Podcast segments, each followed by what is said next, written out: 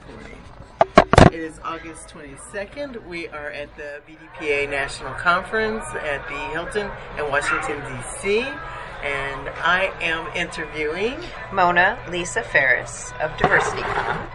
And DiversityComm publishes five different diversity focused digital and print magazines from the Black EOE Journal, the Hispanic Network magazine, the Professional Women's Magazine, the U.S. Veterans Magazine, and Diversity in STEAM Magazine. Now, each magazine has its own website, its own subscribers, its own articles, distribution, its own social media, and its own conference distribution. Excellent, awesome. So, why don't you give us a little bit of history? Uh, how long you've been in business? How you first got started? Well, um, it's, a, it's an interesting story. I um, I've been asked, you know, what's a white girl publishing a black magazine doing? And when they hear the story, they never ask the question again. And basically, my father um, came to this country. He's uh, from the Middle East and was given an opportunity at a very young age. Uh, he was um, 16 when he came here, and when he was old enough, he joined the Army.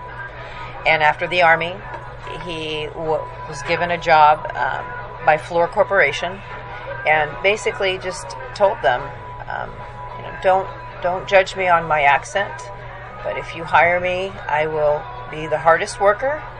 I will always be on time, and I all I want to do is learn and work for you. And the gentleman uh, who was the recruiter didn't look at his skin and didn't look or hear his voice, hired him. He stayed with them 35 years. He started off as a welder, ended up hiring engineers, and became a consultant. But back then it was just a recruiter, but he was actually a diversity recruiter because of his own experience. But we traveled the world. I did not come here until as an older teenager. Um, but six months after I was born, I lived in South Africa, not in South Africa, excuse me, uh, Venezuela, Spain, Puerto Rico, and back to Spain. So my very first language was Spanish. And then, you know, Arabic and then English. And growing up in different countries, um, you, and coming here only to visit grandma, you know, it was, it was great. But coming here as, as, uh, older teen as a young teenager, you uh, it was con- complete culture shock. I came to Irvine, and right before I had moved here, I had lived in South Africa for about three and a half, almost four years, and my father was on a project helping. Um, the Bantus actually work with them, teaching them a skill which the government was not very keen on. And he was explaining how we need to teach them a skill, we need to house them, we need to, you know, give opportunity. So he was always about equal opportunity. He was always about this, and this was the type of discussions that were at the table. Okay, so all of us in my family grew up with social issues being very deep, very deep rooted. So, coming here in high school, I found out my friends, a lot of my dear friends, were foreign exchange students because I could relate to them.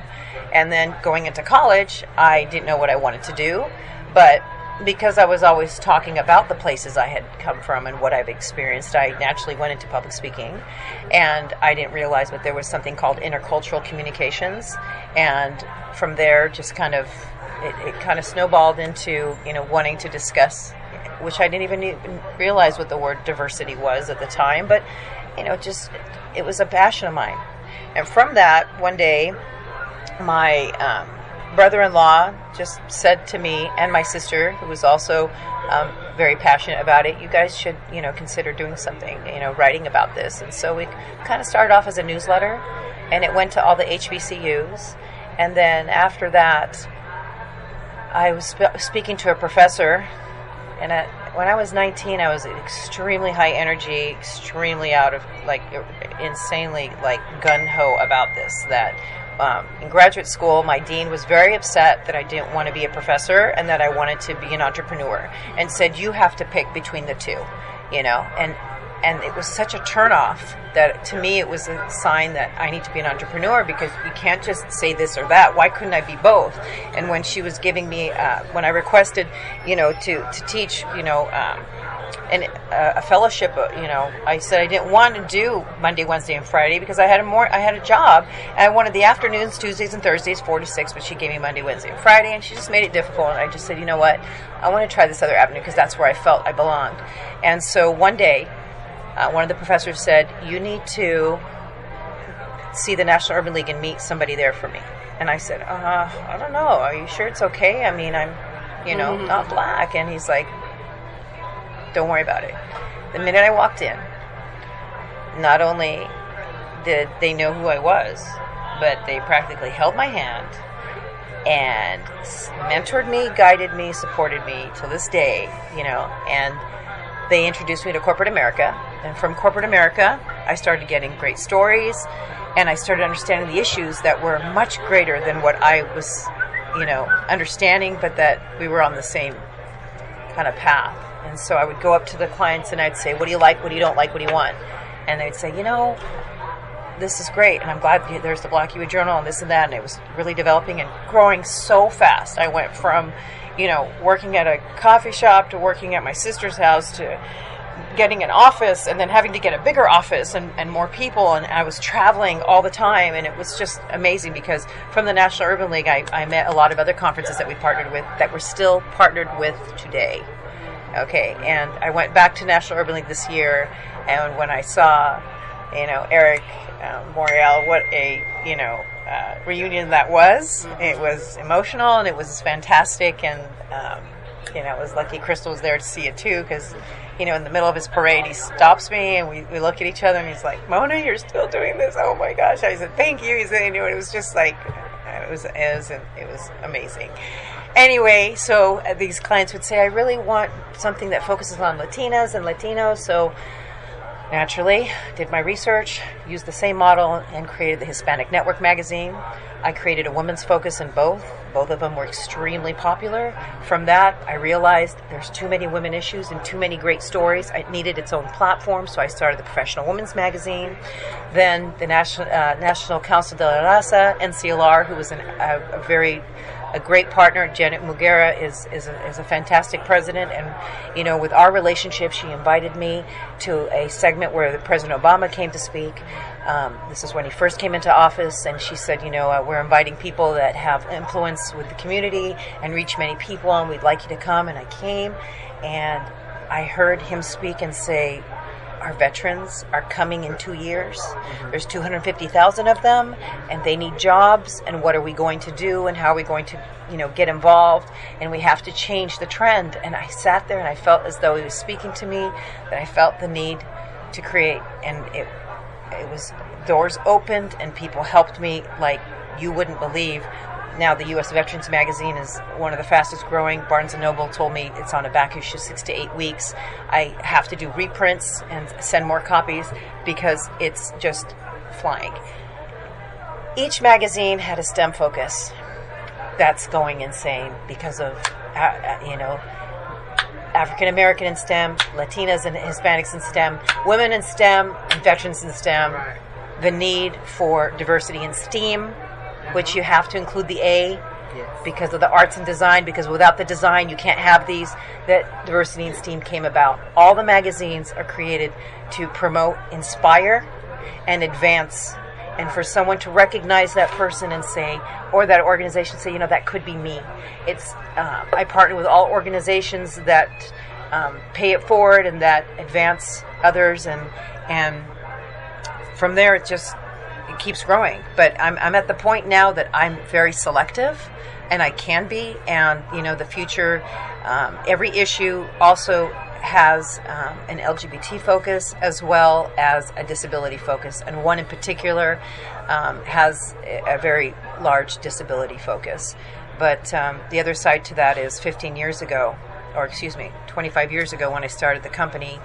Um, and this is something that I believed, I think back from, from my father because he was a, an employee, but he always had an entrepreneur mind and he had other like people like him. So I always believed in diversity and inclusion, and the magazine always focused on diversity and inclusion back 25 years ago, where now people are realizing that you can't have the supplier diversity and the recruiting and have them kind of separated. It's the same audience. So I don't believe you need to have a magazine that focuses on just entrepreneurs and then a magazine that just focuses on, you know, your your employees, they're the same audiences. Sometimes the brother and the sister are both in the same uh, same family, and they're both there. So I believed and always believed that diversity inclusion always needed to be there. So the magazines have always focused on that. It's not something that I just discovered. It's just something I've always truly believed in in that audience, and that's that's why my audience has grown because an entrepreneur, I mean, an, an employee can automatically be an entrepreneur, and vice versa, and vice versa. You know. It's oh, just just want to understand. All of your magazines are available. They can go to Barnes and Noble. You can go Barnes and Noble. You can go to Amazon, or you can download the app. And okay. four of the magazines, um, all of them except U.S. Veterans, um, has a separate app. And the U.S. Veterans has a separate app because, again, if you know your audience, you know who you're dealing with.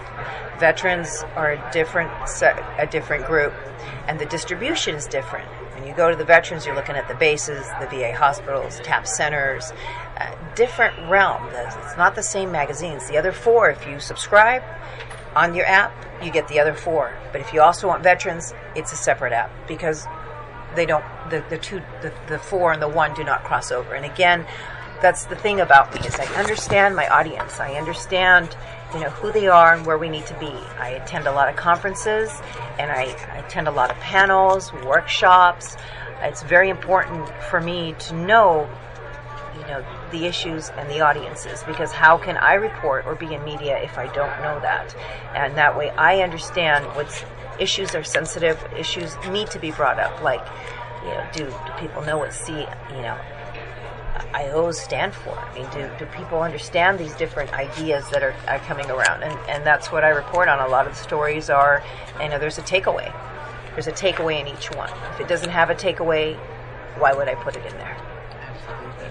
Um, let me ask you, we're at the BDPA conference, so um, what brings you to the BDPA conference and, and, maybe talk about your relationship with BDPA and, and just your thoughts in general about this year's conference? I'm thrilled for my relationship and our partnership with BDA uh, because I am finding just some of the most amazing and meeting the most amazing people that have amazing stories. And that's what I'm here for. I'm here to learn about these individuals that need a platform, that need to be heard. And what other magazine can do it but this? I mean, it, it's, it's a way to bring the right attention that they need and deserve. Absolutely. How long have you been affiliated with uh, BDPA? I'm not sure. It might have been 10 years. Okay. But with Steam the past year. Okay. Yeah. Excellent. And I was thrilled to receive an award last night. And uh, I asked, you know, what particularly, you know, why did we win this award? Because I, I really just was so honored. And they said, well, we, um, how did they say, how did they state it? They, um, they tracked the value and the, you know, what we had done, and they saw value and so they presented us with the award, which is all I've ever wanted. Absolutely. Not the award. Right. That I bring value. Exactly. That's what it's all about. So winning the award was just thrilling, but to hear them say they saw value, that's what the award was for me. Absolutely. Well, congratulations. Thank you. Um, and and a beautiful looking magazine, and, and love your your cover. Um, why don't you talk about some of the your, your maybe even some uh, issues that you or topics that you uh, even cover stories that you are particularly want to highlight, especially around the steam and what's coming well, up I'll next. tell you, it's so exciting. I mean, uh, we interviewed uh, Leland Melvin, who is the astronaut uh, that um, is just doing amazing things. He's uh, with Child Genius and the is it iBot? The what is it? BattleBots. BattleBots judge, but he's doing so much more. He has a STEAM Foundation, so we were able to interview him and what he's doing with our younger kids and the mentoring is amazing. But and he works uh, and he's very familiar with um, will.i.am who we just interviewed two days ago. And it was such a wonderful interview that i don't want to give away what's coming to be said in it except for um, got along very well because we believe in a lot of the same issues, but more so, you know, he believes in just adopting one person at a time and bringing them into STEM. And that is something that I've heard repeatedly, especially at the end of the last panel yesterday. That's how it ended with bring one along. And really, if you attack it that way, and we all bring one along, and then another one along, that's what we really need to do.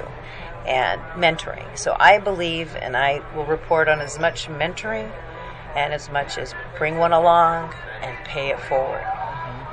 Absolutely. Well, I know this is just one of many interviews that I hope to have with you, have you on the radio show, and, and Sure. um, you know, continue to, to partner with Technology Absolutely. Expresso. So, again, thank you speaking with Mona Lisa. Absolutely. Thank you. And thank you. That's great.